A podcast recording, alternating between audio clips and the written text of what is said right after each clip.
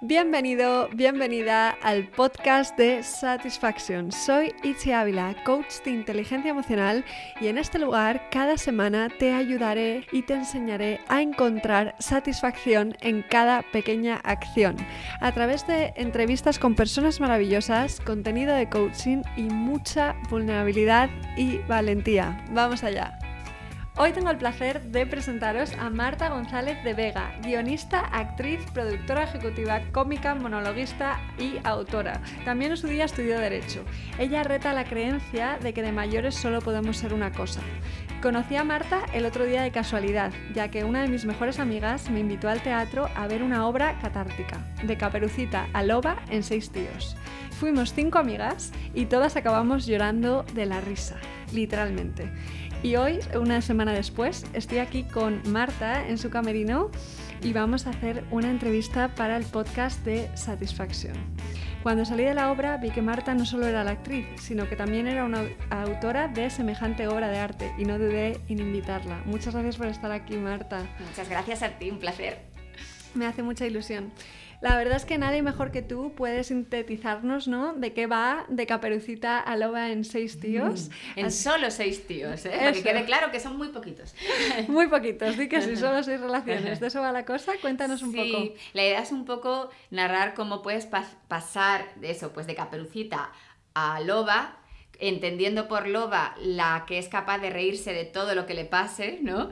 Eh, en, solo, en solo seis relaciones. Y en realidad, como explico en el propio show, como ya viste, ni siquiera hacen falta tantas relaciones, porque en realidad me refiero más que a seis tíos, a seis actitudes que te puedes encontrar. Y entonces, eh, dentro de esas seis actitudes está recogido un poco el perfil de las relaciones actuales a las que nos tenemos que enfrentar y, y cómo gestionar con humor cada una de esas cosas que son tan comunes que nos pasen en estos tiempos, ¿no? Y entonces, pero claro, como digo en el show, si, si sales con uno que te hace todas juntas, todas, todas las, las jugarretas juntas, pues te puedes convertir de caperucita en loba en uno nada más. O sea que la cosa es tener la actitud. Claro, o sea, que sales con uno o que te lo encuentres, ¿no? Que te encuentres esas seis actitudes, aunque no salgas con los seis. Claro, claro, exacto, porque hay, oye, hay gente que te las hace todas juntas. Pues mira, te ahorran tiempo. Porque en realidad yo creo que todas las relaciones que entablamos son son como exámenes que nos permiten ¿no? aprobar la licenciatura de, del, empoderamiento, de reírte de ti misma. Por eso siempre lo aclaro que para mí una loba es una caperucita que ha aprendido a reírse de sí misma, porque el concepto de loba no lo veo como de devora hombres, sino como de persona empoderada que se ríe de sí misma. Y realmente es que el mayor superpoder que existe es reírte de ti mismo, porque, porque nadie te puede hacer daño. O sea, si de cualquier cosa que te pase eres el primero en reírte, no hay nada que te pueda atacar y ese es el verdadero poder. Claro, con humor, ¿no? abordarlo así, pero ¿qué podemos hacer para reírnos de nosotras mismas? ¿Qué trucos nos das para pues eso? Pues en eso consiste el espectáculo, en, en, mostrar muchas situaciones en las que todos tendemos a ser caperucitos y, y, hablo también en masculino porque como ya has visto en el show es para todos los públicos y cuando hablo de convertirse en loba me refiero también a ellos, porque en realidad está científicamente demostrado que, cuando nos enamoramos nos comportamos igual y somos igual de vulnerables. Cada uno tiene, cada sexo sus peculiaridades, pero a la hora de la verdad, si estamos enamorados nos comportamos igual. Entonces son armas para cualquier persona, hombre o mujer, que mm, para cambiar el chip y lo que antes te hacía llorar o entrar en drama y ay, que esto que me ha pasado, aprendas a reírte de ello. Vale, o sea que es un cambio de mentalidad más que ninguna otra cosa. Exacto, es que en realidad al final es muy difícil cambiar las emociones, pero si tú eres consciente de que las emociones, antes de ser emociones, son pensamientos siempre, ahí sí son fáciles de cambiar, ¿no? Punset, que, al que sabes que nombro mucho en la obra y seguro que ahora me preguntarás por eso, eh, decía que, que, claro, que los pensamientos... Eh, mm, una vez que se han convertido en emociones, como que quedan mucho más ancladas y entonces el camino de vuelta es muy difícil de hacer. Pero si tú ya has cambiado tu pensamiento y directamente lo filtras antes de que llegue a convertirse en emoción y le das la forma de verlo adecuada, fabricas una emoción positiva. Sin embargo, claro, si tienes una mentalidad negativa, eso se afianza ahí como emoción negativa y ahí es cuando ya es muy difícil de, quitar. Claro, según Punset y según todo lo que tú has aprendido, ¿no? Nunca puede haber una emoción antes que un pensamiento. Siempre es el pensamiento. Exacto, el, pensamiento es primero. Entonces, si, si tú directamente ya has filtrado la forma en la que piensas, todo se convierte en una emoción diferente. Y en realidad, pues eso, bueno, bueno, en realidad cuando voy hablando voy desvelando muchas cosas que digo en el show, ¿no? Pero, pero es verdad que si lo analizas, la realidad no es ni buena ni mala, porque el mismo hecho, a lo mejor para ti es bueno y para mí es malo, solo es en función de cómo nos afecta. No hay nada objetivamente bueno o malo. Todo tiene que ver con cómo te afecta. si tú cambias, no puedes cambiar la realidad, pero puedes cambiar cómo te afecta. Entonces ya ha cambiado automáticamente. Por ejemplo, pues llevado a esto de las relaciones, ¿no? Si a ti, por ejemplo, un chico que no te gusta, te iba a llamar para salir y no te llama, te alegras, no piensas, qué desgraciado, que no me ha llamado, ¿no? Porque como no querías que te llamara y para ti era un compromiso, dices, uy, qué bien que no me llamó, y hasta le vas a coger más cariño por no ponerte en el compromiso. Sin embargo, eso mismo te pasa con un chico que sí te gusta, y dices, qué desgraciado, qué insensible, qué maleducado. ¿Qué ha cambiado? ¿Que a ti te gusta el chico o que no? El chico ha hecho exactamente lo mismo. El chico es igual de capullo o de, o de guay. Y a uno se lo has agradecido. Exacto. Y al otro, vamos. Claro, claro. Pero, él es el mismo. Entonces, en realidad eso pasa con todo en la vida. es tu percepción de lo que pasa y de la persona, en este claro. caso chico, ¿no? Y, cómo a ti te conviene que pase una cosa o que pase otra, ¿no? Entonces, cuando, cuando aprendes a ver eso, te, pues, pues te, relajas. Te relajas. porque, porque puedes hacer que, que si, si todo depende de tu percepción, lo que tienes que cambiar no es la realidad ni a los demás, sino es tu percepción, tu forma de ver las cosas o, tus, expectativas o tu forma de enfocar las cosas. ¿Y qué herramientas has encontrado tú, Marta, en este viaje para cambiar esa percepción, esa, esa mentalidad, ¿no? Y para empezar a percibir las cosas un poco a tu favor. Pues mira, yo creo que lo fundamental es separarte de ti mismo lo más posible, que es también lo que lo que propongo en el, en el show. O sea, cuando tú eres capaz de verte a ti mismo como un personaje de una serie de televisión y separarte de tu propio ego, porque yo creo que el problema es que nos identificamos demasiado con nuestro ego, ¿no? Entonces, cuando tú te separas y eres capaz de ver desde fuera y cosas que te harían reír si las vieras en otra persona o si las ves en una serie, consigues que también te hagan reír cuando te pasan a ti, o sea, pues pues, pues vas cambiando el chip. Yo, yo, yo, por ejemplo, ayer, de hecho, en la función de ayer, esto es primicia, me dio un ataque de risa por primera vez en mi vida, porque una de las cosas que digo en la obra, eh, claro, porque yo sigo viviendo y sigo aprendiendo y me siguen pasando cosas con los chicos y tal, no sé qué, ¿no? Y me acababa de pasar una cosa que, que justo decía en un momento de la obra y me dio un ataque de risa porque dije, jolín, si es que si es, que es verdad. Y yo misma he caído hoy en estar diciendo jo, tal, ¿por qué? Y cuando yo misma me, me recordé en la obra la forma en que debería pensarlo me dio un ataque de risa en el escenario. Lo que es verdad. Porque claro, uno, uno siempre tiene que luchar con ese apego y, ese, y esas creencias aprendidas que tenemos. No tienes que estar todo el rato, decía Punset también, que la clave de la felicidad es desaprender. Desaprender mm. todas esas cosas equivocadas que te has metido en el coco y, y aprender a pensar con libertad y, y no decir no, es que, yo qué sé, que me den un plantón tiene que ser equivalente a sentirme mal. No, o sea, tienes que aprender a, cortocircuitar lo que te has dicho a ti mismo que tienes que sentir ante determinadas cosas. Claro. Y la risa es la mejor forma de cortocircuitarlo todo. O sea, hay que rápidamente reírse de todo. Y eso, y, lo que digo en el show, pues mm, repito todo el rato lo que digo en el show, no por nada, sino porque, mm, porque quien lo haya visto va a decir, jo, siempre dice lo mismo. Pues sí, claro, porque está, está todo ahí, ¿no? Está presente, claro. Pero mm, pero eso, aprender a, cuando te pase una cosa muy ridícula, reírte de ti mismo y oír las risas en tu cabeza como si fuera una serie de televisión que estás viendo y que estás viendo un capítulo que te mueres de la risa porque no te está pasando a ti. Pues plantearte las cosas como si no te estuvieran pasando a ti. Qué bueno. Desidentificarte del personaje. Esto es un personaje que estoy rodando. ¿Y cómo me gustaría que actuara mi personaje? O sea, ¿cómo, cómo me molaría ser? ¿Cómo, mm, ¿Qué clase de, de persona quiero ser ¿Cómo, ¿Cómo quiero reaccionar a esto? ¿Cómo sería divertido reaccionar? Pues aprendo a reaccionar así. Y me voy a sentir súper bien conmigo misma. Y digo, jo, ¿cómo molo reaccionando así? Claro. Está guay. Y, y entonces es como jugar. Es como vivir tu vida como si estuvieras en una peli y jugar. Porque en realidad es que no es otra cosa. Me gusta a mí mucho decir actúa como te quieres sentir, ¿no? Y al final te acabas sintiendo así. es un juego, si te lo llevas al juego es más fácil, además. Totalmente, sí, sí, sí. es que además, si lo piensas, meterte en drama también es un juego. O sea, decidir que algo es muy dramático, que te han hecho una cosa horrible y ponerte a llorar también es un juego, solo es cambiar el juego. Cambiar un juego de drama por un juego de comedia. De hecho, hay un poco de adicción al drama últimamente. exacto, exacto. o sea, es... cambiar el personaje, porque la, el drama también es un personaje. No es como, no, el drama es lo real y lo contrario es. No, y se trata de también de sanar tus pensamientos tan de raíz que de verdad acabes teniendo la risa, porque no se trata de ocultar el drama detrás de la risa, es como, no, me engaño a mí mismo y me río porque eso, en realidad, si no has hecho el proceso profundo de reírte de verdad, en realidad lo que haces es ir enquistando las cosas y, que, en el fondo lo que vas es reprimiendo, ¿no? Y llega un momento que sale todo. Entonces, por eso yo lo que propongo es no es evitar pensar, porque eso es una cosa que hacemos muy, hoy, muy en, hoy en día, como no queremos sufrir, entonces vamos de que nada nos afecta. Entonces, es, en realidad estás haciendo un paripé de que nada te afecta y en el fondo estamos todos súper fastidiados y fingiendo que nada nos afecta. Y a lo mejor teniendo relaciones como ahora todo es tan rápido y venga, sí, te llamo, pero luego no te llamo y da igual y te veo y luego nos acostamos pero no te vuelvo a ver y no sé qué. Y todos vamos como de que me da igual, me da igual, me da igual, pero luego todo el mundo con ansiedad, con depresión, sintiéndose mal. Entonces yo lo, que creo que hay que hacer es sanar de verdad y profundizar. Yo no, yo no propongo la risa directamente, sino la risa que surge cuando ya has profundizado en el drama del todo. O sea, cuando realmente te das cuenta de que cuando llegas al borde del drama nace la risa. O sea, esos ataques de risa que te dan cuando ya, cuando ya te, te hace gracia tu propio drama porque te das cuenta de que todo es de coña, ¿no? Y esa risa que te entra, yo, yo lo, mm, propongo un ejercicio en el libro, porque sabes que el espectáculo está basado en un libro.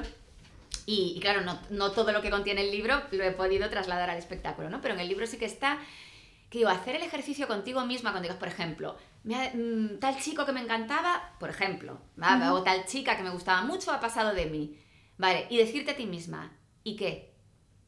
¿Y qué? Y entonces tú misma te vas a contestar, jolín, pues, pues que me jode. Mm, eh, ¿Por qué? Bueno, jolín, ¿por qué? Porque, porque, porque me fastidia que pasen de mí. ¿Por qué? Y no dejar de hacerte porque es. Hasta que tú previamente digas, pues no lo sé. No lo sé, o sea, realmente, porque llega un momento que dices, es verdad? No, porque me hace sentir mal, ¿por qué? Y llega un momento que vas a decir, es verdad, es que, es que no puedo seguirme dando excusas porque no hay motivo para que esto me haga sentir mal, ¿no?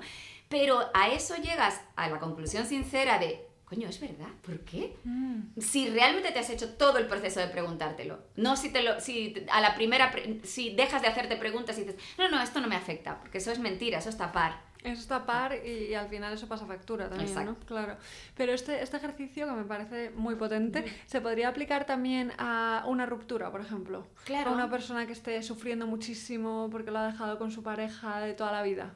Claro, porque es que además, mira, tú piensas que al final las cosas que realmente nos hacen sufrir, si tú analizas, en el fondo tienen poco que ver con lo que creemos que, que es, ¿no? Y entonces yo creo que además cada vez que te pasa algo que tú crees que te hace sufrir es tu oportunidad de profundizar en, el verdadero problema que tienes. Y normalmente, mm, pues eso, si tú te, te indagas y preguntas, porque ya te digo yo, para llegar a la risa yo propongo hacer todo el camino, eso, todo el camino del drama, hasta que te mm. rías de ello. Y, por ejemplo, eso, te, te, deja tu pareja y, y analizar y por, por qué es tan dramático, o sea, ¿por qué, por qué es tan dramático que se acabe. No, porque porque voy a estar sola, por ejemplo, ¿no? Es una de las cosas que te puedes contestar. Vale, ¿y por qué es tan dramático estar sola? O sea, ir desgranando es que, bueno, pues porque me pone triste. ¿Por qué te pone triste estar sola? O sea, ir desgranando hasta que tú llegues a un sitio que sobre ese sí puedes trabajar. O sea, tú no puedes trabajar sobre que tu novio vuelva. No puedes. Si se ha ido. Pero es que que tu novio vuelva no es tu problema. Tu problema es cómo te afecta y por qué te afecta que tu novio se haya ido. Y sobre eso es lo que tienes que trabajar. Entonces, el problema es que trabajamos sobre las consecuencias de, mm, la enfermedad en vez de sobre la enfermedad en sí. Claro, claro. Entonces, y encima mm, le estás transmitiendo al otro la responsabilidad de que, porque además, de que si tú estás fatal porque te ha dejado tu novio, si tu solución es que tu novio vuelva, has solucionado los síntomas, no la enfermedad. Mm. Y además, eso no depende de ti, con lo cual no hay nada, no está en tus manos. Primero, no está en tus manos. Y segundo, aunque lo estuviera, ¿qué, estás ganando? Que vuelva. No va a estar en tus manos siempre. O sea, porque, porque es mm. que somos esclavos y hay cosas que, que, nunca van a estar en nuestras manos. Entonces, que como no las sepamos manejar nosotros, a ver, evidentemente el dolor es inevitable. O sea, por eso insisto tanto en que no se trata de, ah, risa todo claro, hay, para llegar a la risa hay que indagar en el dolor y hay muchas cosas que, oye, que el amor te provoca muchas cosas por dentro y, mucho, y, muchas historias, ¿no? Y lo hablamos en la obra, hay mucha oxitocina y mucho tal, que físicamente de verdad duele. Decía Punset también, dice, la gente no es consciente del, mm, de que el amor no es un juego. Es que meterte en el amor es como meterte en las drogas. Con mm. eso no se juega. Y jugamos mucho porque no le damos la importancia que tiene y realmente te provoca un montón de cosas físicas que luego hay que reorganizar. Y entonces, evidentemente mm, hay, hay un trabajo de desintoxicación, porque es una droga como cualquier otra, que te va a tocar hacerlo sí o sí. ¿Sabes? Pero, pero eso también relaja, o sea, cuando tú eres consciente de que hay una parte que ni siquiera te pertenece, o sea, así que, que, que, que, es por tu parte biológica y tal, pues te ríes. Yo, yo propongo también, digo, bueno, mm, vivirlo con más naturalidad y decir, vale, pues si yo ya sé que a lo mejor después de acostarme con alguien, yo ya sé que me van a pasar cosas físicas, que por mucho que yo esté ahora súper bien, que no pasa nada y que no me voy a enganchar y que no sé qué, a lo mejor luego la oxitocina empieza a hacer de las suyas y ya es como si te hubieras drogado. Entonces, pretender que no te va a pasar nada por enrollarte con alguien es como pretender que te vas a fumar un porro. No, no va a tener efectos porque yo lo controlo. No, perdona. Tú puedes controlar no fumarte el porro, pero una vez que te lo fumes, no controlas si te sube o no. Entonces, el amor es igual. Entonces, pero si tú te lo tomas, sabes a lo que estás jugando. Primero, Tienes que ser consciente de lo que estás jugando para no meterte si realmente no tal. Pero una vez que te metes, tomártelo con esa deportividad, es decir, sé que me van a pasar cosas por el cuerpo. Pues lo que sí puedo controlar es no olvidarme de, vale, ahora estoy sufriendo estas consecuencias que no tienen nada que ver conmigo, es mi cuerpo haciendo de las suyas, y tomártelo como que te ha dado una gripe y decir, vale, mejor voy a estar tres... Cuando tienes una gripe, no te hundes en la miseria porque sabes que se te va a pasar, ¿no? Dices, vale, tres días con mocos me fastidia, preferiría no tenerlos, preferiría estar en la calle, pero no te deprimes, porque sabes que se te va a pasar. Si te lo tomas igual cuando dices, vale, es inevitable, me ha dejado mi novio, voy a estar hundida X días, porque Pero si tú sabes que eso se va a pasar y que es una cosa que va por tu cuerpo independiente de ti y eres capaz de separarte un poco, lo, puedes, lo vives de otra manera que si tú decides en tu cabeza esto no se me va a pasar nunca y esto... No, porque no funciona así. Hay una frase que me gusta mucho que tiene que ver con esto, que dice, el dolor es inevitable, el, el sufrimiento es opcional, ¿no? Y el sufrimiento al final está alimentado por los pensamientos. Exacto, exacto. O sea, es un 1% lo que nos pasa y un 99% que nosotros decidimos que ese uno que nos pasa no se nos va a pasar nunca. Entonces, claro. Le damos cuerda. Claro. Y luego aparte, es lo que te digo, igual que es la misma ficción, montarte un drama que montarte una comedia, también es la misma ficción decidir que lo que va a pasar es malo como que lo que va a pasar es bueno. O sea, si, si tú necesitas, si tú, mm, o sea, e, e, es igual de mentira. O sea, estarte tú haciendo la idea, mi novia ahora ya debe estar con otra, no va a volver nunca, eso es igual de invención que decir va, mm, va a volver. O va... Y yo, yo estoy muy a favor de los placebos emocionales siempre que no te impliquen mm, no hacer lo que tienes que hacer, ¿no? Por ejemplo, eh, eh, yo le digo en el show, dice, Buda decía, la verdad es lo que sea útil. Y estoy completamente de acuerdo. O sea, si tú, por ejemplo, te deja tu novio y tú necesitas pensar que va a volver, piénsalo. Esto me encantó. Claro, piénsalo, porque, porque ¿cuál es el problema que decimos?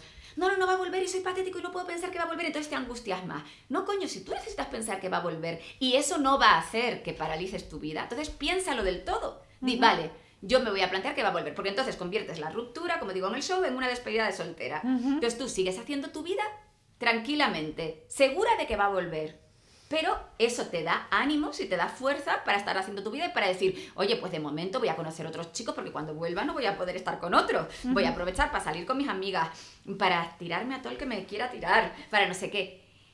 Y, entonces, en el camino que vas haciendo eso, para cuando ha pasado X tiempo, o bien vuelve efectivamente, porque a veces pasa, o bien a ti se te ha olvidado porque has hecho todas las cosas que tenía que hacer para que se te olvidara, en vez de estar llorando porque pensabas que no iba a volver. Y, la, y entonces es absurdo mm, jugar las ficciones en nuestra contra. Todo lo, todo lo que es futuro es ficción en nuestra cabeza. Pues juguémosla a nuestro favor. Qué, bueno esto, me encanta. Lo de todo lo que es futuro es ficción, ¿no? Claro. Entonces vamos a, vamos a contar historias que nos ayuden. Exacto. Eh, yo esto lo digo mucho con, la, con, el tema de las creencias. Lo que nos creemos, ¿no? Es una creencia, nada real. O sea, créete cosas que te ayuden, Exacto. Y el problema es cuando te crees cosas que te ayudan, pero mal enfocadas, que te paralizan. Dices, no, como creo que va a volver, me quedo en mi casa esperándole. Eso no tiene ningún sentido, porque si va a volver, va... Mm, o sea, yo creo que muchas veces cuando, cuando la gente rompe y se queda en el pasado pensando que la persona que se ha ido va a volver a buscarle a ese pasado. No, perdón, la persona que se ha ido está caminando. Lo único que ha pasado es que durante un tiempo, a lo mejor definitivo, pero a lo mejor solo durante un tiempo, estáis caminando con caminos distintos. Pero es que si tú no caminas tan bien, a lo mejor cuando esa persona llega al mismo punto donde tenéis que encontraros en el futuro, tú no estás porque te has quedado en el pasado esperando que vuelva. No se trata de que él vuelva, se trata de que tú avances y a lo mejor en el futuro os encontráis. Qué bueno. Pero no quedarte atrás, porque él no va a ir para atrás. Eres tú el que tiene que ir para adelante. Y si os tenéis que reencontrar, os vais a reencontrar allí. Entonces, a veces tú vas por un camino, te ha pasado que vas por la carretera y vas viendo, mm, por ejemplo, yo soy de Tenerife, ¿no? Y hay muchas veces, por casi todas las carreteras, que vas viendo el Teide. Y de repente coges un camino que dejas de ver el Teide. Pero al dar la vuelta, el Teide está encima. Pues muchas veces nos ponemos tan nerviosos de dejar de ver la montaña que creemos que eso nos está alejando y no sabemos que a la vuelta de la esquina es que ya la tenemos encima. Entonces, no, no perder la perspectiva de que porque el camino te esté llevando por un atajo que te impide ver el objetivo, el objetivo ha desaparecido. Porque a lo mejor te estás acercando más por ese atajo que mientras lo seguías viendo. Qué bueno, qué bueno, me encanta. Y con el tema de los químicos, que has mencionado ya un poquito, los químicos naturales que decías, es como la enfermedad, es la Mm. parte que no vamos a poder evitar, ¿no?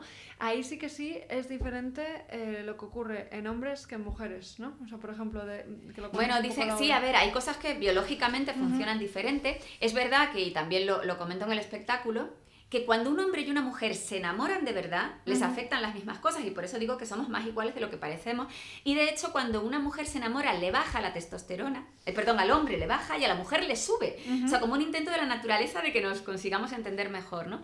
Pero es cierto que en principio eh, o sea, por ejemplo, a todos nos sube la, la oxitocina, cuando no, que es la hormona ¿no? que, que te genera como la dependencia del otro. Y la, eh, pero nosotras somos más, mm, creo que, o sea, como que somos más tendentes a producir oxitocina más rápidamente y en muchos casos eh, está la vasopresina que también provoca rechazo. O sea, que hay, que hay un, un montón de, de cosas hormonales que no manejamos y que efectivamente que al final, mm, que también libera mucho el hecho de decir, jo, pues tal persona ha pasado de mí.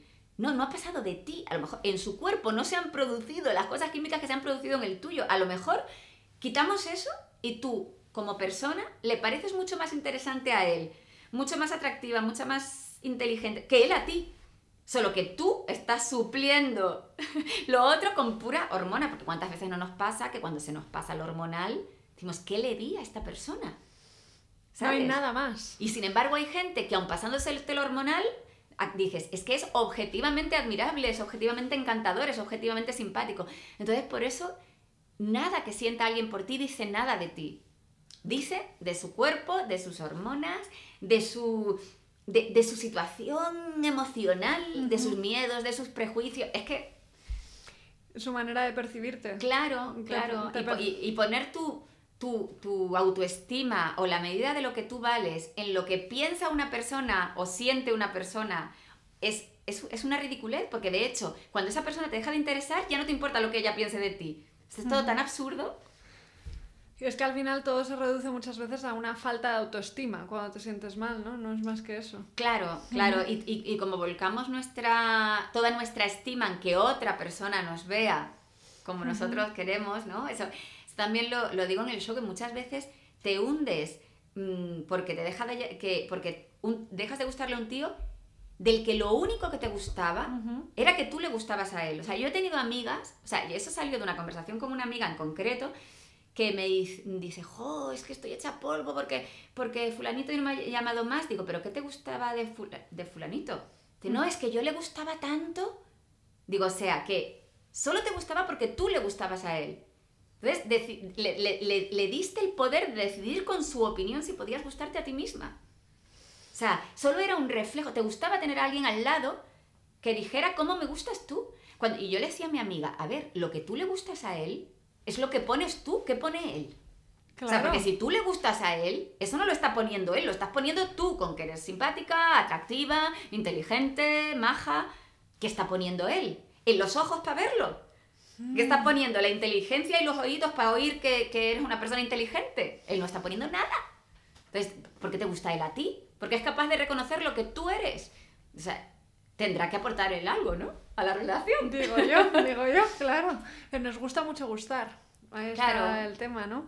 Como somos seres sociales, nos encanta lo de gustar incluso también eso puede ser un poco adictivo. Claro, claro, pero, pero, pero es que en realidad, mm, y por supuesto, y que mola gustar, pero que tendrá que, que gustarte a ti también la persona. O sea, a veces te limitas a que esa persona te haga sentir bien contigo mismo y da igual lo que él aporte. Entonces, para eso, por eso la gente que ya se gusta a sí misma no pasa nada por estar solo, porque realmente, ¿sabes? No, no, o sea, no necesitas otra persona. Y tampoco esa persona se va a llevar, cuando se vaya, la opinión que tú tienes de ti misma. Es que delegar la opinión que tienes de ti misma en otra persona es muy peligroso, porque cuando esa persona se vaya, cuando esa persona, por lo que sea, decide que es que, que prefiere estar con otra, claro, tú te hundes porque dices, vale, yo valgo menos que esa otra. Porque como le has dado el poder a esa persona de decidir lo que vales tú, Claro. Al final esa persona tiene todo el poder para decidir cómo tú te sientes. claro. En la obra hablas mucho de Punset, que se convierte como en un personaje esencial ¿no? de la Sí. obra. Eh, ¿Mantenías una relación de amistad con él antes de la obra o se creó a través? Se creó porque yo, a ver, la obra está basada en un libro que publiqué en 2015 Ajá. eh, con Planeta y entonces yo, yo no lo conocía a él de nada. Yo, yo empecé a leer sus libros, me parecía muy interesante todo lo que decía y entonces eh, digamos que todas sus enseñanzas me parecían súper súper válidas para aplicarlas en la vida real. Y además él siempre decía que toda ciencia que no sirve para ser más feliz, no sirve para nada. O sea, cualquier conocimiento que tengas que no sea aplicable a que tú eres más feliz gracias a ese conocimiento es paja. Me encanta. Y entonces yo realmente lo empecé a aplicar en mi vida, ¿no? Y, y entonces cuando terminé el libro, eh, me apetecía mucho que él lo leyera y que supiera que había inspirado un libro de humor, pero bueno, pero, pero serio también con respecto a las relaciones y tal, para que viera que eso que él dice, eh, yo lo había aplicado a mi vida, ¿no? Y, lo, y entonces eh, contacté con él a través de su secretaria, Esther Juncosa, que era una tía majísima, y me dijo, no, no, no, pero os concierto una cita para que os conozcáis en persona, porque le va a gustar y tal. Y entonces acabó siendo real nuestra amistad porque nos conocimos, le di el libro, le gustó mucho y nos hicimos amigos. Y los tres últimos años que él vivió, pues fuimos amigos, vino al estreno, bueno, vino la presentación del libro en la FNAC, lo presentó conmigo, vino al estreno de la obra, mm, y, y luego ya, el último año ya que estaba muy malito, ya no venía por Madrid, dejamos de vernos, pero a mí lo más bonito que me ha dado esta experiencia es hacerme amiga de él de verdad. Entonces para mí era flipante porque yo llevaba dos años escribiendo el libro, como que hablaba con él y tal y cual, no sé qué, y luego se convirtió en real. Y Qué eso bueno. fue alucinante. De algo que soñabas que al final se hizo totalmente Sí, cierto. totalmente Qué cierto, bueno. sí. ¿Qué es lo que qué es la enseñanza que te llevas de Punset? Si pudieras elegir solo una enseñanza de él, ¿cuál sería? Pues esa, esa, que, mm, que, que cualquier cosa que aprendas tiene que ir encaminado a ser más feliz. ¿Sabes? Y, y a, y a- y aplicarlo. Y, decía una cosa también muy interesante, que, que esa no la he recogido en concreto en la obra. Dice, em- pensar menos y fiarte más de tu intuición, porque el cerebro nunca va a tener todos los datos para darte la verdad. O sea, tú te inventas una serie de datos que manejas y con eso creas una ficción de realidad que es la tuya, con los datos que tienes, que seguramente se aleja muchísimo más de la realidad, porque te faltan datos, que lo que tú intuyas. ¿Sabes? Lo que pasa es que para poder fiarte de tu intuición y arriesgarte más con la intuición, tienes que estar muy trabajado por dentro para distinguirla del miedo. Porque claro, si tú mm, tienes la intuición de esto, eh, esta persona no... ta-", pero porque en realidad es miedo Claro. a que sea así, pues claro, eso es una trampa. Entonces, cuanto, cuanto más libre eres mentalmente, más te trabajas y, y más analizas, más, más te vas, que precisamente es eso, que cuanto más piensas y profundizas de verdad en el pensar, más te lleva al sentimiento. Es que está súper relacionado. Eh, Claro, está todo Creemos, conectado. creemos que va por lados distintos. Normalmente, de hecho, tendemos a pensar, no, es que el corazón me dice una cosa y la cabeza otra, ¿no? O sea, el corazón me dice que, que me quede, pero con la cabeza, eh, ¿no? Me- y yo creo que, que, que es, que, es, que es un error, que es la cabeza la que te está... O sea, que está, está mucho más conectado, que la cabeza está en el, el corazón está en la cabeza, que muchas veces todo lo que sentimos está en la cabeza. De hecho, en el corazón también tenemos neuronas, o sea que al final Claro, es que está es- todo Es muy conectado. claro, es que de hecho, Punset me dijo una cosa, y de hecho me lo dijo la última vez que nos vimos, y, er- y que era, era muy, muy potente, y, y me dijo, nada, o sea, es lo último que me dijo cuando hablamos, no importa nada más que los sentimientos, o sea, todos son los sentimientos, o sea, eh, porque es que es- está, está todo, todo es, todo es emoción, todo es espiritual. O sea, es que al final, cuanto más indagas en lo cerebral, en la mente y tal, más se te conecta con, con lo espiritual. Bueno, él tenía un libro que se llamaba El alma está en el cerebro. Me da igual que pienses que, el, que no existe el alma y que todo es cerebro, o que todo es alma, pero es que en realidad todo es uno, da igual. Es que al final los sentimientos son la suma de las emociones y los pensamientos, ¿no? Entonces cuando empiezas a conectar todo, al final es cuando te acaba... El proceso de conocerse es un proceso... Claro, dura toda la vida. Y yo creo que lo divertido es plantearte, lo cada vez que entablas relaciones son oportunidades para tal. Y, y entonces es como un videojuego en el que vas pasando pantallas. Y yo creo que cada persona que conoces o cada situación con la que te enfrentas es como si estuvieras en una pantalla que tienes que coger herramientas. Pues en un videojuego estás en una sala y para salir de la sala tienes que descubrir dónde está la llave de tal, no sé, entonces yo cada vez que me enfrento a una situación digo, vale, ¿qué llaves tengo que coger para pasar esta pantalla? Y te lo planteas así, como, como un personaje que tiene que pasar de pantalla y que si se te está pasando eso es para coger determinadas armas que te van a servir luego para no sé qué, y te diviertes en el proceso, en vez de hundirte de, ay Dios mío, pero ¿por qué estoy en esta sala? Bueno, pues las armas están seguro para que salgas de ahí. Claro. Pero enfocándolo como lo tienes que enfocar. ¿Sabes? Si te quedas ahí hundido, ay, ¿por qué estoy aquí? ¿Por qué no sé cuánto? Entonces, en todo hay herramientas para conocerse. Lo ves así y es como divertido y, y te dan ganas de correr más riesgos. Ay, venga, que venga, que venga, que venga otra, a ver que... Es al final una forma de aprender y conocerte más. Claro, claro, pero y, y, y, de, y de divertirte. Y muchas veces... Claro, cada vez que estamos en una cosa es que pensamos que esa es la definición. ¿Cuántas veces a lo mejor algo que aprendes en una relación no hace que cambies de una manera que, hace, que la que verdaderamente era la importante te funcione. Porque a lo mejor sin, la sin el entrenamiento del anterior no hubiera... Entonces, todo lo, si asumes que todo lo que te pasa te va a venir bien y tú lo aprovechas para que te venga bien. Yo a veces hago una cosa que yo creo que es, que, que es práctica. Digo, bueno, voy a hacer una cosa. Cada vez que me pase algo malo, o que a mí me disguste o tal, voy a intentar hacer una cosa buena, o sea, obligarme a hacer una cosa buena que a lo mejor no hubiera hecho si no me pasa eso, ¿no? O sea, que ponerse clic. Y entonces de repente ya ha tenido un sentido porque se lo has dado tú. O imagínate que, vale, mm, yo qué sé, porque como estamos en el tema de las relaciones, no es que mm, hay mil cosas en el mundo, obvio, pero imagínate, ¿no?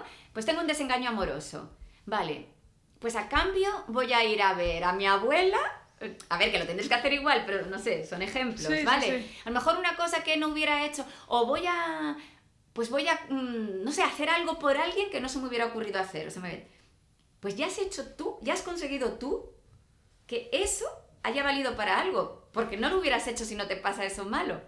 Porque al final le estás dando un significado positivo a eso.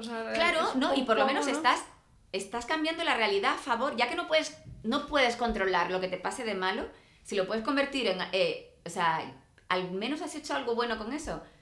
No sé, o sea, o sea, que por hablarte de algo que no tiene nada que ver con lo que te ha pasado. Por supuesto, doy por hecho que encima aprendas de eso que te ha pasado, que, que lo uses para tu propia vida. Pero digo, imagínate que eres incapaz de hacer eso.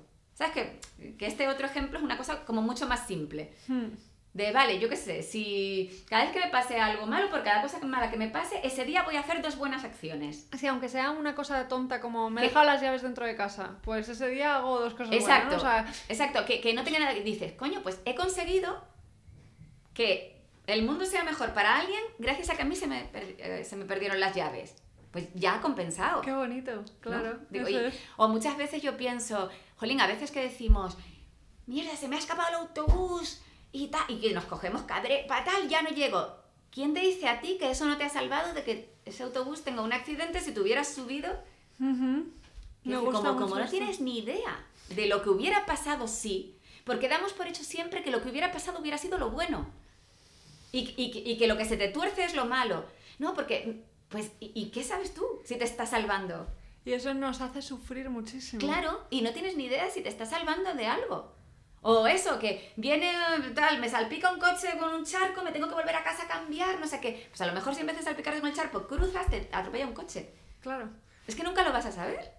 Es confiar también en que todo pasa en el momento en el que tiene que pasar y para lo que tiene que pasar y ya está. Y di que sí. Me gusta mucho otra cosa que has puesto eh, en el último blog que escribiste sobre um, que decías que, que una de las cosas que él te enseñó es que el amor es lo más importante, ¿no? O algo así.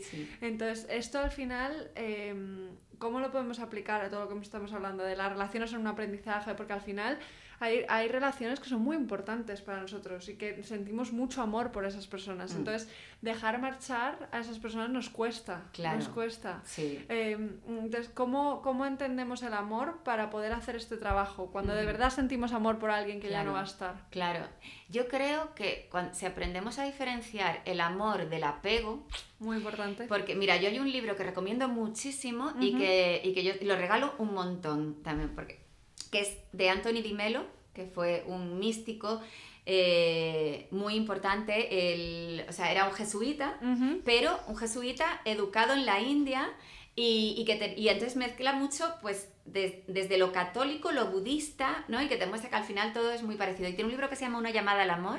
Ah, es un libro muy sencillito, eh, se consigue en la FNAC, pero yo siempre que lo regalo lo tengo que pedir, pero no es que lo tengan, pero se sigue publicando, entonces lo- lo, encargas y, te, y lo, te lo traen, ¿no? Y, y es súper interesante y habla mucho de la diferencia entre el amor y el apego. Y entonces, eh, porque muchas veces, claro, llamamos amor a- al apego, pero si tú realmente lo piensas, si tú quieres muchísimo a una persona y esa persona tú va a ser feliz lejos de ti, si de verdad es amor, em, dices, jolín, pues si ella está feliz, yo estoy feliz. Hay un, hay un, sea, si consigues separar lo máximo posible el amor de lo que tú quieres para ti. ¿sabes? Porque, porque es que al final es eso, es apego. Yo, yo normalmente, claro, las relaciones que más a prueba nos ponen son las románticas, porque, porque hay mucho de apego. Tú, por ejemplo, Jolín, no te pasa tanto con un hermano, con un amigo, con los amigos. Yo creo, yo por eso a veces pienso, digo, en realidad es la forma de amor más eh, auténtica que existe, porque tú con un amigo puedes no verlo en meses, no verle- y que el sentimiento siga exactamente igual. Yo por lo menos, por lo hay gente que es más apegada incluso para sus amigos, pero yo por lo menos, o sea, yo con una amiga que no la vea en dos meses porque está enamorada, digo, que disfrute, que normal que desaparezca del mapa, me da igual, y cuando te vuelve a llamar vuelve a ser igual.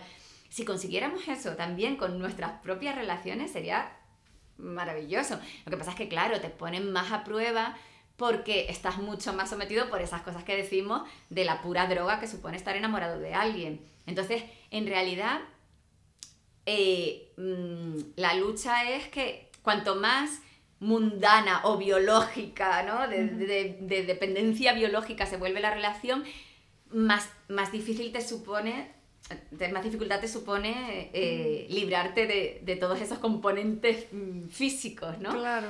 Pero, pero cuanto más elevada está tu vibración de amor real, de amor en libertad, de dejar que la. de, de desear por encima de todo la, la felicidad de las otras personas, menos poder tiene sobre ti la biología, ¿no? Digamos. Y el O sea, apego.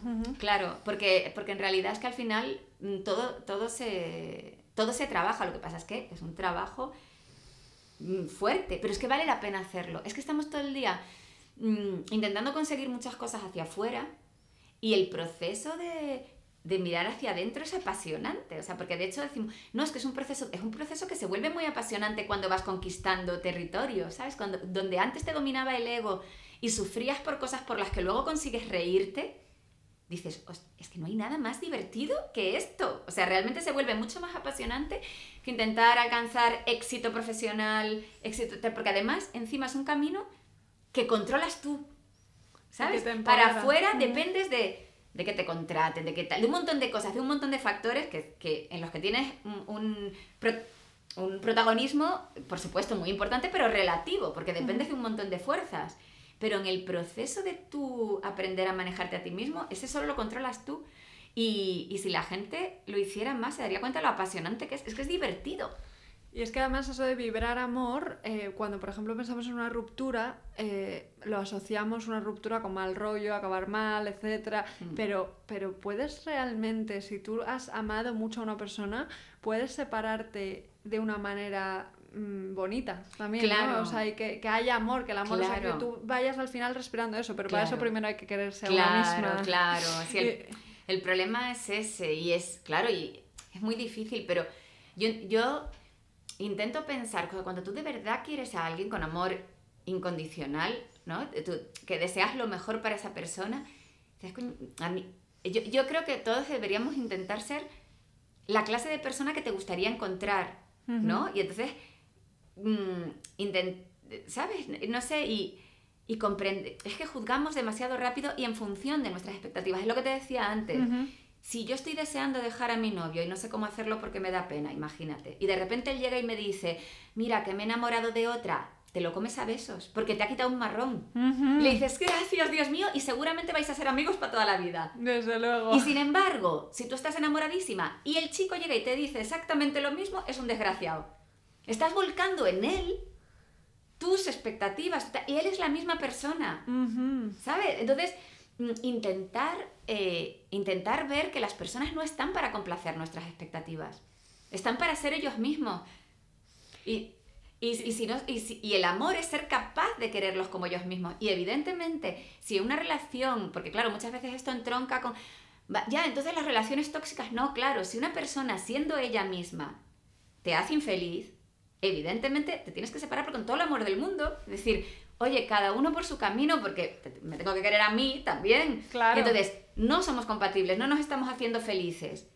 Me tengo que ir, pero te libero para que ambos seamos felices, ¿no? Claro yo sé cuáles son mis necesidades, claro, lo que quiero, entonces... Claro, mm. porque hay muchas veces que también... Mm, a mí me da rabia, por ejemplo, lo ves mucho en Facebook, ¿no? Cuando eh, la gente utiliza el amor incondicional y el aceptar a la gente como es para ser unos jetas. No, quien te quiere no te hará cambiar. No, eh, ¿no? O, o, por ejemplo, como es, quédate con quien te acepte tal como eres. No, perdona, es que a lo mejor realmente tú eres un gilipollas. A lo mejor necesitas cambiar. A lo mejor necesitas cambiar. Entonces, hay un meme que me encanta que es, acéptate, mm, ¿cómo es? Quédate donde te acepten como eres. Ahí, en la clínica psiquiátrica. pues eso, porque es verdad que, no, porque eso lo utiliza mucha gente cara dura a su favor. No, es que yo soy así. No, es que eso no vale. Es que no vale, yo soy un gilipollas. Vale, si eres así, pues eres un gilipollas. Lejos. Claro. Entonces, Mm, por eso, o sea, hay que hacer un trabajo de intentar ser la mejor versión de ti mismo e intentar, mm, entonces, mm, hay que ser muy maduro para, para ver, sí, yo tengo que ser yo mismo, pero eso no me vale para tener un carácter de mierda. Y para que me lo tengan que aguantar. Eso es. Entonces, claro, exacto, te dejo ser tú mismo, pero como tú mismo has elegido que quieres ser una persona sin empatía o sin tal, te dejo ser tú mismo en tu casa. No, ¿no? mío. Eh, claro. Entonces, eh, entonces con, todo el rollo de... Hay, confusión con esas cosas, ¿no? Y el amor incondicional es aguantar lo que sea. No, el amor incondicional es amar incondicionalmente, pero no aguantar incondicionalmente. Que es muy diferente. Claro, entonces, si yo no estoy siendo no estoy siendo feliz con alguien, puedo dejarle en libertad sin juzgarle, o sea, yo, eh, sin, sin juzgarle a esa persona, sin hacerle mal, pero porque Jolín, además que todos tenemos un montón de conflictos internos con los que batallamos todos los días que no conocemos nada del otro. Y es tan fácil decir, esta persona qué cabrona o que esta otra y tal. Y no sabes lo que está pasando, ni y todos somos fruto de lo que hemos vivido, de lo que hemos vivido en la infancia, cosas igual que tú no puedes ni manejar. Claro. Y entonces, Jolín, cuanto más amor tú intentes poner hasta donde puedas, pues más ayudarás a sanar al otro. Y en la, en la medida en que puedas. Y y cuando ya no se pueda, porque esa persona a lo mejor, pues hay gente que está más que tóxica, ¿no? Que está muy de moda, intoxicada ellos mismos, ¿no? Por, por cosas que, que les han pasado. Vale, pues tú no te dejas intoxicar, pero te vas con, sin, pues es un gilipollas, es un, no, es una persona fruto de sus circunstancias y que igual que tú tendrá que manejar sus cosas. Una cosa que yo también intento, a ver, yo todo esto no digo, yo lo consigo todo todo el rato, obviamente, hablo de lo que me gustaría, ¿no? Claro, y de lo que y yo también batallo con eso todo el rato. Pero yo, por ejemplo, hago un ejercicio que también me parece guay, que a mí me, me sienta bien, que es, por ejemplo, eh, no, cuando te encuentras, por ejemplo, en materia de relaciones, con una persona que posterga mucho, ¿no? Yo tuve una relación que era un chico que sí que estaba muy interesado y tal, pero no me llamaba, postergaba, postergaba y decía, joder, pero ¿cómo, mm, como a mí no me cuesta mm, enfrentarme a lo emocional, porque en eso estoy... No, no sé, por, no puedo entender por qué posterga. Pero yo, por ejemplo, postergo mucho a la hora de si tengo que hacer una llamada profesional porque me pone más nerviosa.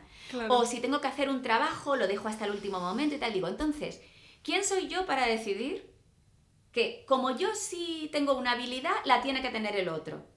Y sin embargo, a lo mejor en lo que yo soy mala, él sí es bueno. Entonces, cuando yo me encuentro con un defecto en otro, que a mí me fastidia, lo que intento es decir, en vez de cabrearme por su postergación emocional, voy a corregir yo la mía material.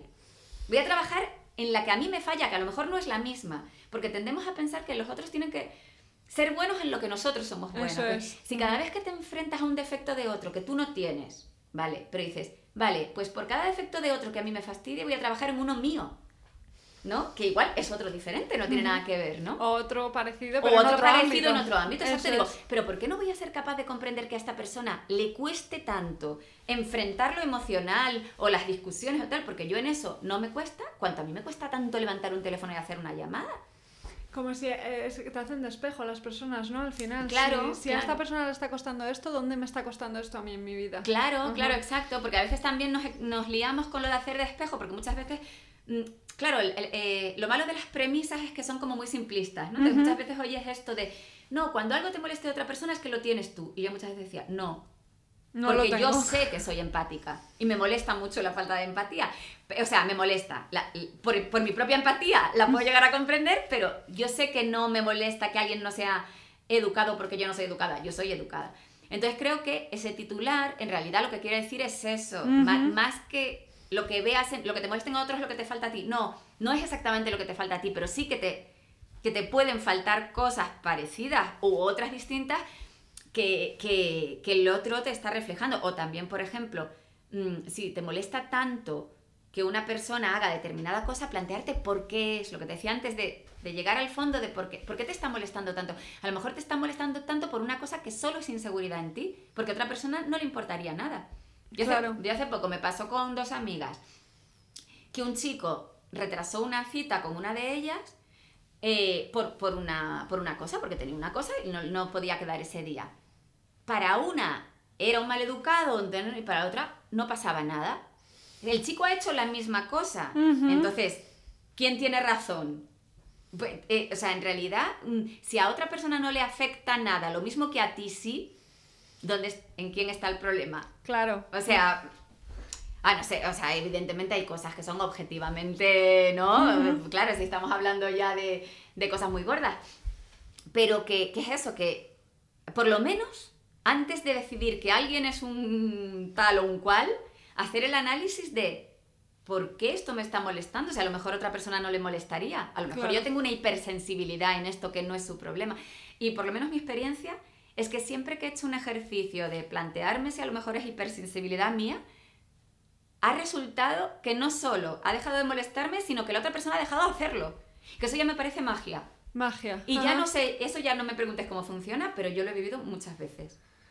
Es que creo que hay algo ahí en, en todo lo que decíamos, ¿no? De poner amor, de tal, que cuando tú al final estás eh, intentando controlar y estás intentando en una relación que tus expectativas se cumplan y que las cosas salgan como tú quieres, muchas veces eso se transmite también. Y cuando tú simplemente estás trabajando a ti, viendo que puedes aprender y, y dando ese amor, al final la gente quiere estar más contigo, al final la gente te deja de hacer esas cosas que te hacen daño. O sea, si todos hiciéramos este trabajo, Sí. al final eh, eh, Claro. es- estaríamos mucho mejor y mucho más conectados, ¿no? O sea, eso es, que nos pasamos la vida intentando cambiar a los demás cuando es muchísimo más rápido cambiarse cada uno. Claro. Porque estaríamos todos automáticamente cambiados a la vez.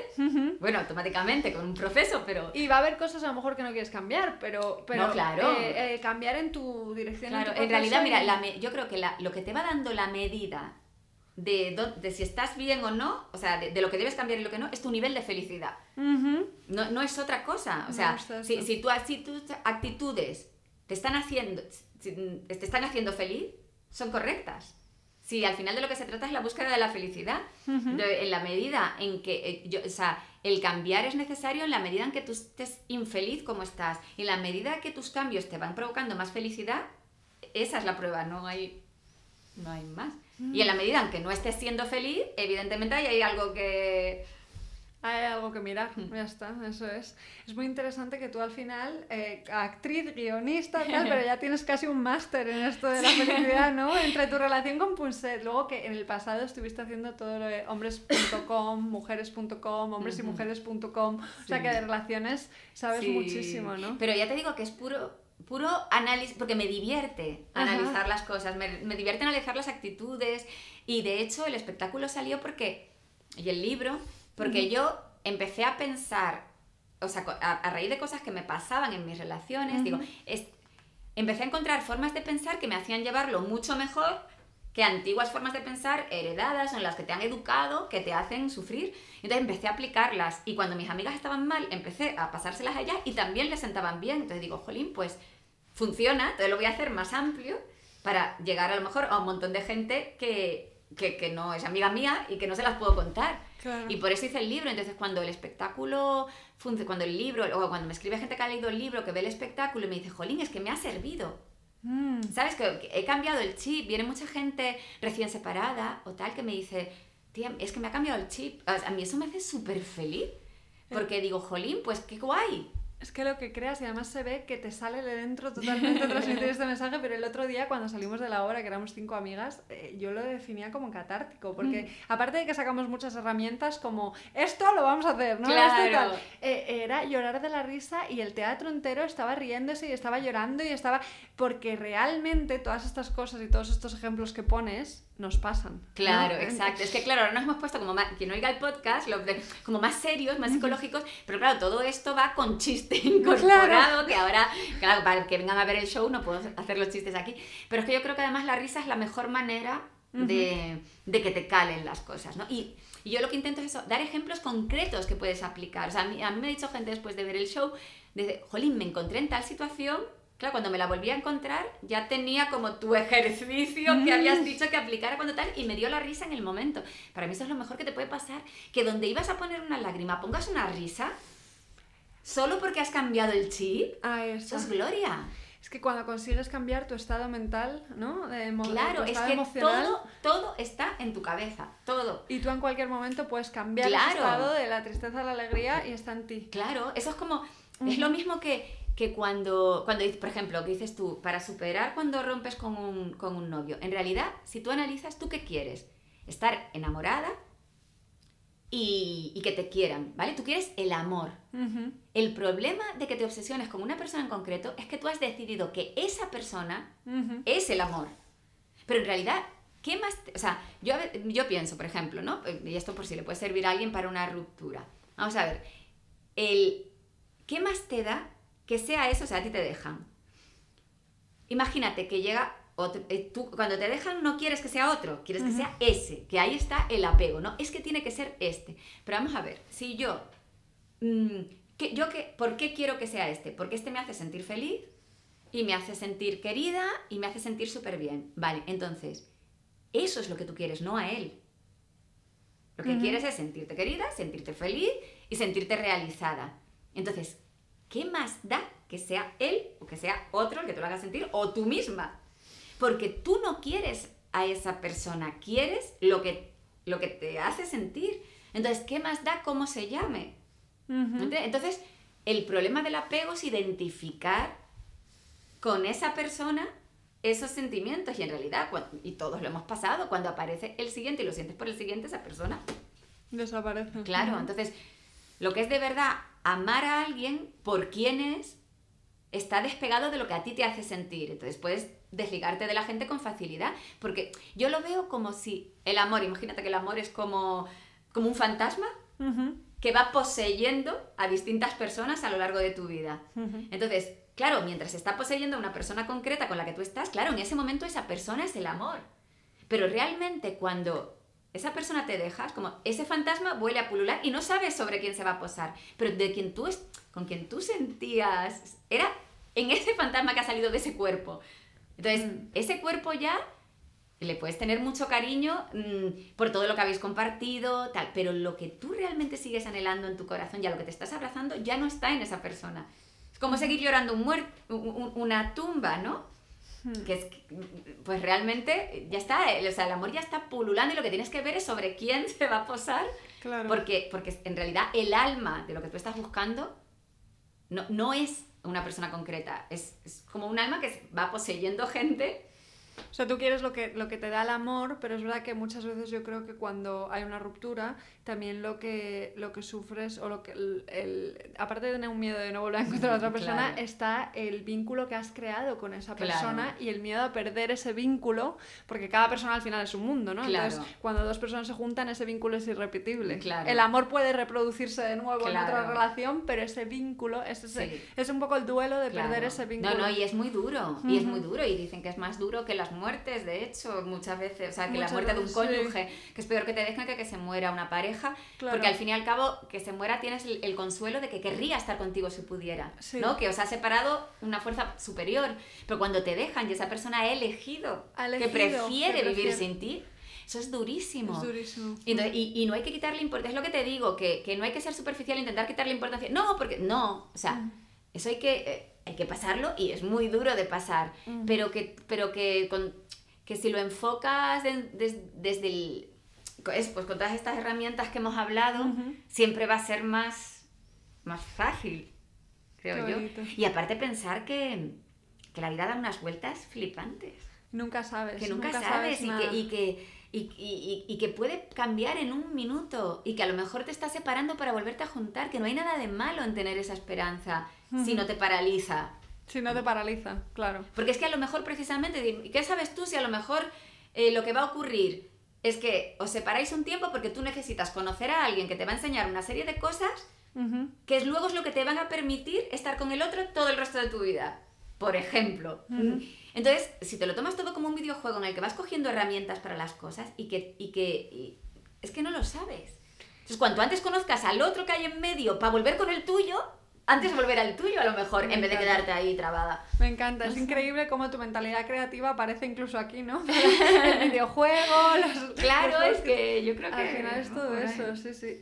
Bueno, antes de acabar quería entrar un poquito, porque hemos hablado mucho de todo este tema de las relaciones que ha sido súper interesante en, en, tu profesión, que es impresionante, ¿no? Todo lo que haces y, y, además todo lo que haces a la vez, porque eh, eres guionista y eres actriz y estás compaginando mil proyectos. O sea, ¿cómo consigues compaginar y organizarte con tantos proyectos diferentes al mismo tiempo? Pues mira, no teniendo mucha vida personal, digo, porque...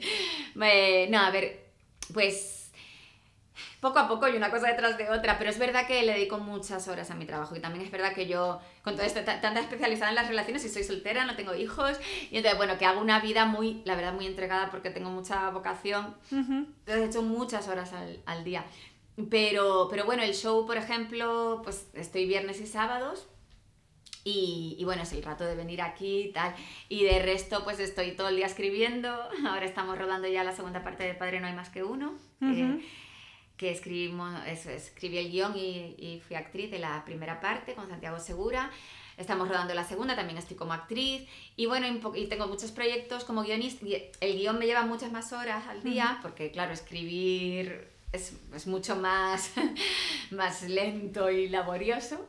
Pero bueno, pero, pero ahí voy. Yo creo que a veces haces más cosas. Cuando tienes muchas, mi experiencia es, esa. sí, yo cuando he estado más ociosa no hago nada. ¿Sabes? Cuando tengo todo el día para hacer una sola cosa, no la hago. Y sin embargo, cuando tengo que coordinarme y tengo que ir al teatro y hacer esto y hacer lo otro y no sé qué, sobre todo necesito fechas, fechas de entrega, porque si no... Eso te iba a preguntar, con las fechas de entrega, eh, eh, ¿eres muy perfeccionista? O sea, ¿cómo consigues decir, hasta aquí, cosa, este proyecto creativo, ¿no? Está cerrado, está finiquitado. Ya, no, eso, es que eso te obliga a la profesión, porque hay que rodar tal día.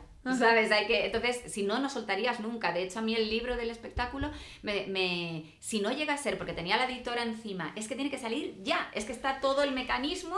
Si no, yo no lo hubiera soltado el libro. Porque, siempre le puedes dar porque vuelta siempre, más, Es más, el libro se agotó la primera edición hace tres años y no he sacado la segunda porque quiero corregir un par de cosas y no lo he hecho. O sea, fíjate, fíjate hasta qué punto.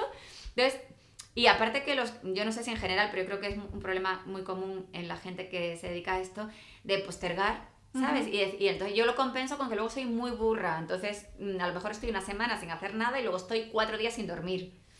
Y dices, ahora o nunca, claro, ¿no? pero sería mucho más sano que tuviera unos horarios, que respetara y tal, pero me cuesta muchísimo. ¿Crees que eso es por el miedo al rechazo, no? O sea, el perfeccionismo al final de dónde nace. Sí, ah. sí, sinceramente creo que sí, porque, sobre todo cuando es una obra tuya, muy personal, eh, es como que quiere, tienes el, el, el, riesgo de querer plasmarlo todo en un solo libro o en una sola obra, que esté todo el compendio de todo lo que pienso. Y, es, y, en, y sin embargo, cuando te encargan, por ejemplo, un guion sobre tal cosa, evidentemente lo intentas hacer lo mejor posible, pero no intentas hablar de todas las cosas que hay en el mundo, hablas de esa. ¿no? Claro.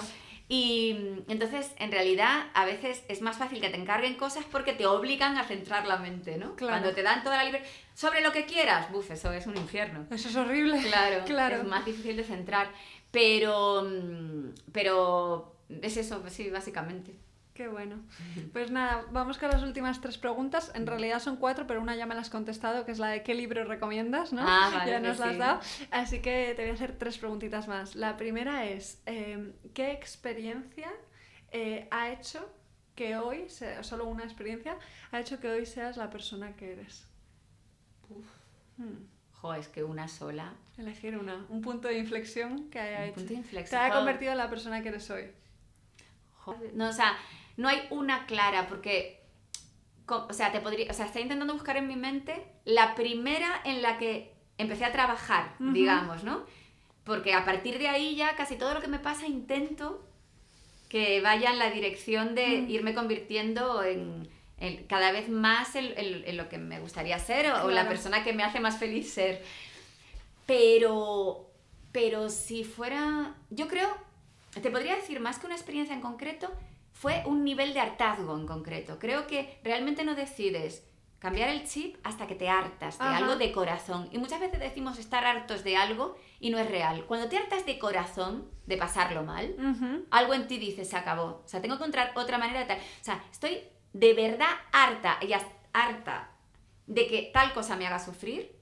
Y la única manera que puedo hacer, porque no puedo evitar que me siga pasando, es cambiar la forma en la que yo veo esto. Entonces, siempre, yo creo que en realidad todas las personas cambian en el momento que se hartan, en la dirección que sea. Pero ese, ese hartazgo tiene que ser, muchas veces decimos, no, estoy harta, pero sigo. Entonces no estás harta. O sea, por ejemplo, cuando en una relación que te va mal, que no, jo, me tiene harta, no sé, qué", sigues, no estás harta de verdad.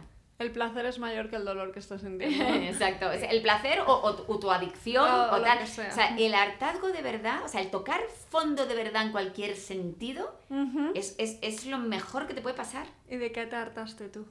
Yo me harté de, pues, pues, por ejemplo, hablando de, en, en materia de relaciones y tal, y por lo que, pues, de pasarlo mal mm, con cosas que yo, mi mente me decía, no tiene sentido pasarlo tan mal por esta chorrada. O sea, tiene que haber algo, al- algo está mal en tu mente cuando te afecta tanto un, ¿no? En la obra lo digo, digo, cuando, por ejemplo, en la obra cuando digo de broma y tal, cuando, cuando estás esperando que te llame alguien y te desesperas y tal, y dices, no, espérate, evidentemente lo grave no es que esa persona me llame o no, lo grave es que hay en mi cabeza para que me afecte tanto que esta persona me llame o no. Por Claro. ejemplo, es un ejemplo, ¿eh? a mí nunca, la verdad es que nunca me ha afectado tanto, ¿no?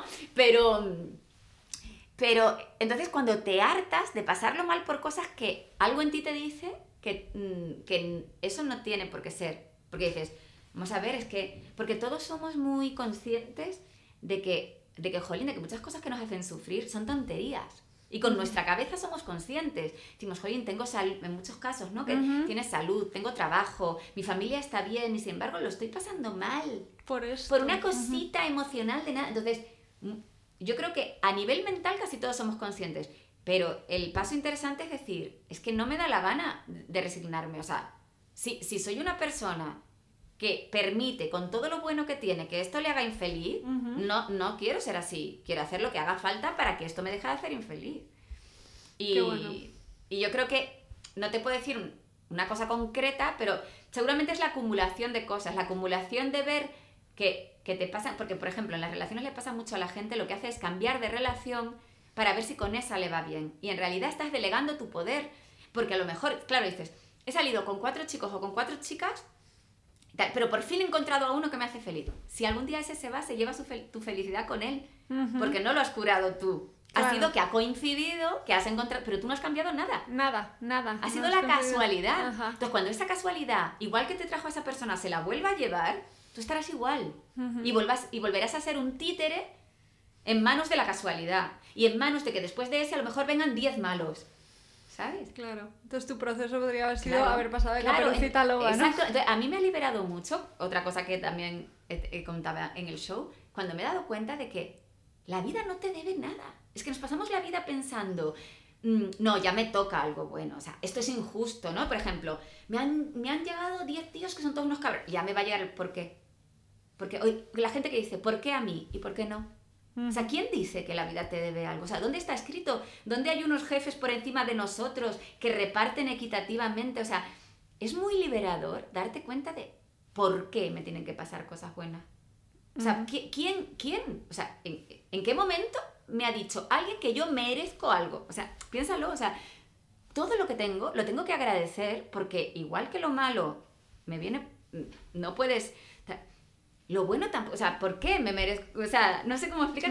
Entonces, cuando asumes que es que, no, es que como ya llevo tantas relaciones fallidas, jolín, me tiene que venir una buena o no. O no, que es lo que digo en la obra, la falacia del jugador. Caemos en la falacia del jugador. Si he lanzado una moneda al aire 20 veces y las 20 veces ha caído cara, yo me empeño en que en algún momento por narices tiene que caer cruz. O no. Es siempre Porque el cada, 50%. claro, cada vez que lanzas la moneda vuelve a hacer el 50%. Entonces, qué libertad da decir, es que a lo mejor, ya que estamos con las relaciones, nunca encuentro a nadie con quien encaje. ¿Y? Entonces, ¿qué hago?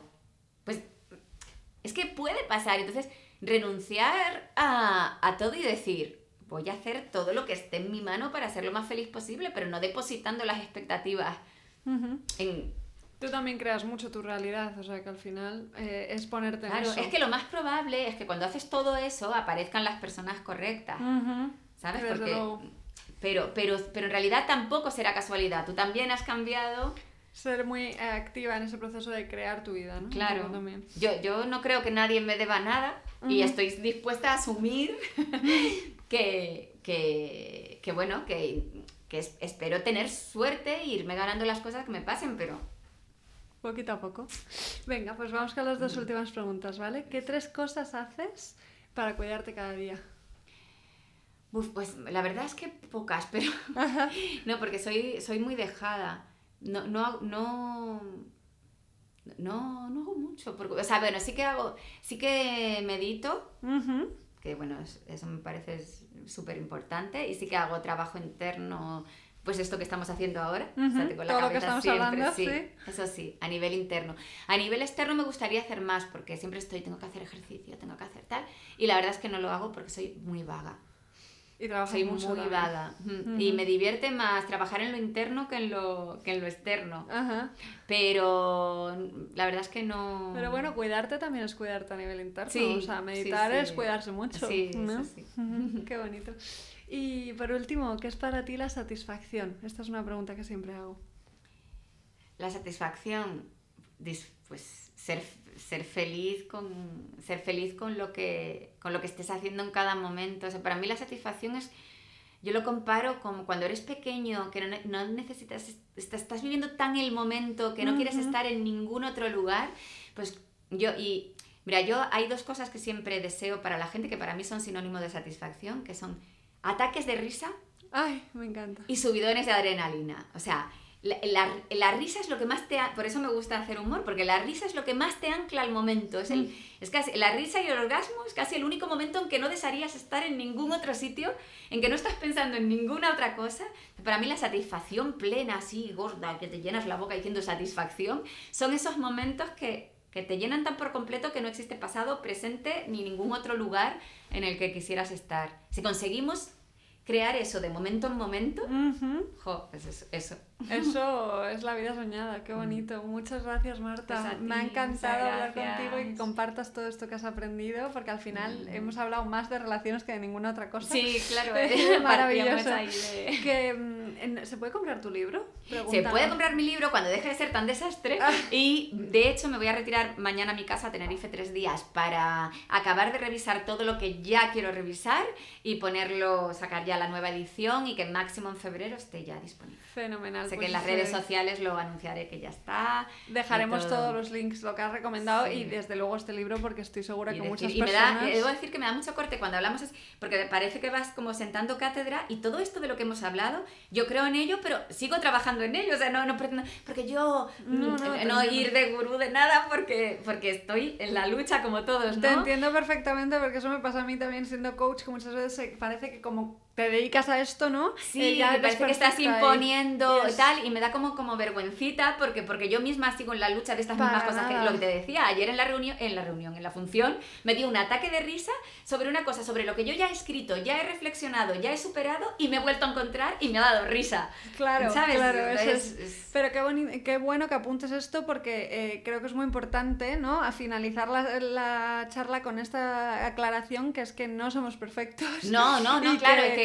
que, que- que además cuando te pones como un poco serio profundo da- me da miedo, ¿sabes? Que suene a, Sí. a sentar cátedra o, a- o o a decir, no, o sea, No. yo comparto desde mi más eh, absoluta humildad cualquier, mm, cualquier pensamiento, como, si, como cuando hablo con mis amigas o que, que pueda decir, ah, pues esta forma de verlo no la había visto y igual me viene bien, exactamente igual que estoy segura que toda la gente que nos oye nos diría formas de tal que mm, vendrían súper Y bien. todas las reflexiones que tú has ido haciendo, lo que has aprendido, también lo que has aprendido de Claro. Punset, que Claro. es un, un regalazo, y los juegos, que tú has creado juegos maravillosos Claro, eh, para claro, que te sirven a ti. para concretar, claro, para concretar, ¿sabes? Porque muchas veces hablas como paja, ¿no? Que es, que es lo que da. eh, sí, claro, todo eso es muy fácil, pero ¿cómo se lleva a tierra? Ajá, ¿Sabes? ajá. ¿Qué, qué ejercicio concreto hago cuando me dejen que a mí me cambie el chip? Me encanta. Y eso es lo que sí que me gusta hacer por si ayuda a alguien, no solo hablar en abstracto. No, ¿no? no, no, la- me han encantado todos los juegos que nos has recomendado.